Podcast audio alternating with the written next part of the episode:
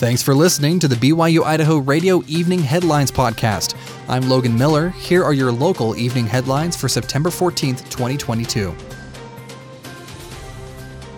Pollution is a major problem for wastewater facilities in Idaho. The Idaho Conservation League's fifth annual report on discharges from sewage treatment plants finds three-quarters violated Clean Water Act standards between twenty nineteen and twenty twenty-one. However, those violations aren't equally distributed. Just ten facilities were responsible for more than half of them. In an interview with Northern Rockies News Service, Will Tiedemann with the Idaho Conservation League says those facilities are in rural towns, which have the fewest resources. There's less money, there's less support and funds to be able to adequately maintain and equip these treatment plants to do the work they need to do, and that can be a big challenge. Pollutants such as ammonia and E. coli were the most common. Tiedemann points out the violations could possibly hurt the health of people and wildlife. Despite the large number of infractions, the report mentions there were twenty-eight cities and towns with no violations and seven that improved over the three-year period.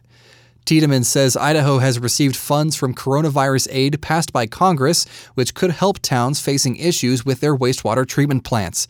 However, some rural communities could be pushed to the bottom of the list because of their small population size.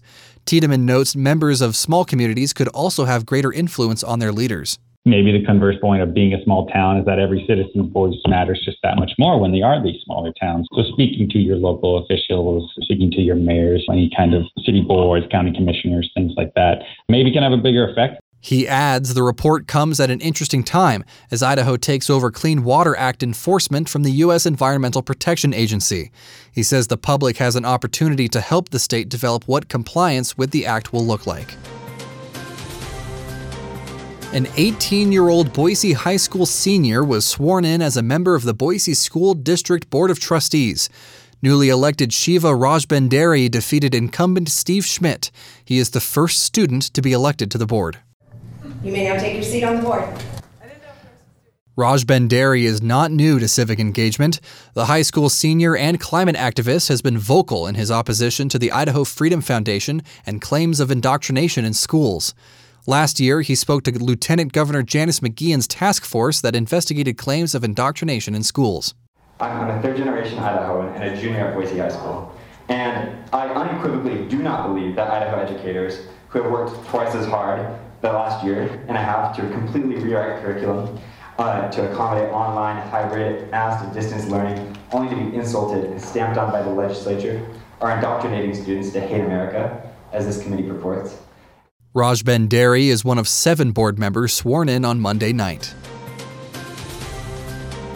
Elder Ulysses Suarez recently spoke at a Congress for religious leaders held in Nur-Sultan, Kazakhstan. Elder Suarez is a member of the Quorum of the Twelve Apostles of the Church of Jesus Christ of Latter-day Saints. In his speech at the seventh Congress of Leaders of World and Traditional Religions, he said the religious community is the key to surviving our world's epidemic of anxiety and distrust. He encouraged leaders to reflect a little deeper, love a little stronger, communicate a little clearer, and build the kinds of connections that help societies weather the storms of life. He proclaimed the key to living together in a world with so many beliefs. The peaceful coexistence of diverse religious practices, political opinions, and philosophical beliefs relies upon a rich tapestry of laws, customs, habits, morals, and ideas designed to keep human affections moving outward instead of inward. During the Congress, Elder Suarez was presented with a special Medal of Honor by Kazakhstan President Kasim Jomart Tokayev. Elder Suarez is the first apostle of the Church of Jesus Christ to address the Congress, which began in two thousand three. The Power to Become conference is returning to B Y U-Idaho. Power to Become is an annual event that encourages students, alumni, and guests to discover their passion, tell their story, and network effectively. It will be held on October seventh at five p.m. in the Hart Auditorium. We spoke about the event with Ellie Laws, a student event coordinator, and Cheyenne Matheson, a communications specialist. We have a lot of different speakers coming just to tell us a little bit about what they do and how we can learn from them and be better students and future professionals. The conference has not been able to be held for the last two years due to covid nineteen. The featured speakers at Power to Become are from several different businesses, each bringing their own teachings and experiences. There will also be a concert after the conference. So we will hear from Bill Crawford, who is the owner of Righteous Slice, Liza Lawrence, who is a producer and host of Wonders and Miracles, the podcast, Brian Haney, who is the co-founder of Topo Financial, Donald Kelly, who is the founder of the Sales Evangelist Training Organization, and then we will also have a special musical performance by Madeline Page. This conference is for students of all majors and anyone who wants to improve their networking skills. Laws told us her experience when she first attended Power to Become a few years ago. I'm not a business or marketing major or anything. I'm elementary. And so I was like, I'm going to go to this conference and there's not going to be a lot for me because I'm like, I'm not really into this business.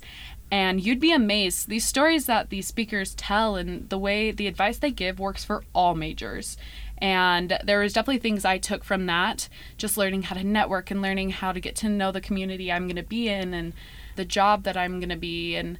I just think there were things that I learned that I didn't think I would.